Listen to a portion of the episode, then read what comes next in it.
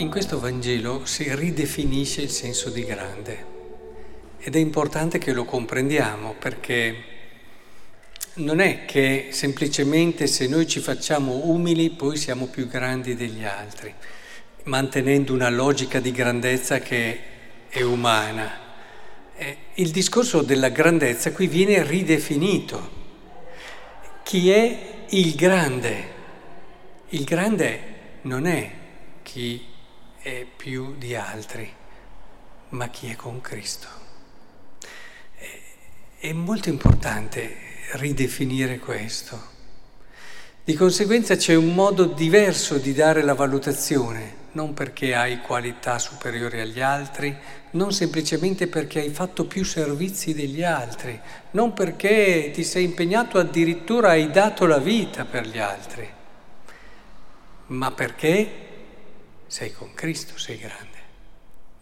E credo che chi accoglie questi bambini, che è il più piccolo, accoglie me. Quindi il più piccolo accoglie me, io sono con lui. Questo il Vangelo ce lo dice sempre, sia per quella cosa che vi ho già detto tante volte, che se tu sei all'ultimo posto, là c'è il Signore negli altri posti non c'è. Quindi lì lo incontri, lì incontri il suo amore, sei da lui abbracciato, accolto. Negli altri posti, diciamo meglio, c'è, ma non lo riconosci. Non hai il cuore adatto ad accoglierlo e a riconoscerlo. E, è lì, all'ultimo posto, che quindi tu sei più amato amato da Lui e alla fine amato da tutte le persone che sono in Cristo. Perché magari il mondo non ti conosce neppure, ti ignora, ti beffeggia, ti umilia, ma tu sei sereno, sei libero, perché hai quello che il mondo in fondo sta cercando e non ha ancora trovato, l'unica cosa veramente importante che è l'amore di Cristo. E, e di conseguenza penso che sia molto importante questo, ma anche la ridefinizione, questo credo che sia importante, di grandezza. Quindi chi è più grande?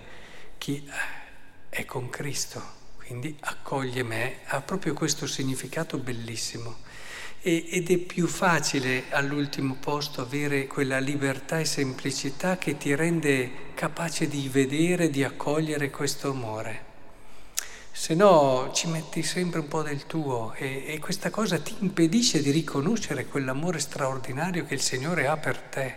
Se noi sapessimo cosa troveremmo ad essere piccoli, semplici, ci correremmo.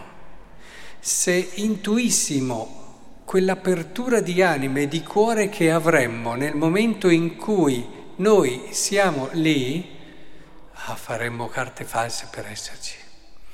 È che bisogna un po' fidarsi di quello che ci dice il Signore e poi pian piano allora scopriamo. Quindi ridefiniamo il senso di grandezza. Eh beh, già tutto il Vangelo ce lo ridefinisce perché il momento in cui è più grande Gesù è quello dove è umiliato, inchiodato a una croce. Questo è il momento della glorificazione, è il momento di massima esaltazione no? dell'esperienza terrena di Cristo. Poi ci sarà la risurrezione che confermerà tutto questo, ma nella sua esperienza è questo. Quindi capite com'è a vederla con gli occhi del mondo, pensate agli occhi di un Pilato, gli occhi dei farisei, gli occhi di altri eh, certamente non è che vedessero tutta sta grandeur, no? Eh, eppure nella logica, nella logica di Dio, sì. Che il Signore ci dia allora questi sguardi. Allora ci accorgeremo, sarà anche sorprendente, no? Con eh, ammirazione ci troveremo a guardare persone che nessuno guarda. Con stupore e senso di rispetto ci rivolgeremo a persone che, voglio dire, il mondo non si accorge neppure di loro. E vedremo il mondo in modo diverso, con gli occhi della fede, vedremo il mondo come lo vede Dio.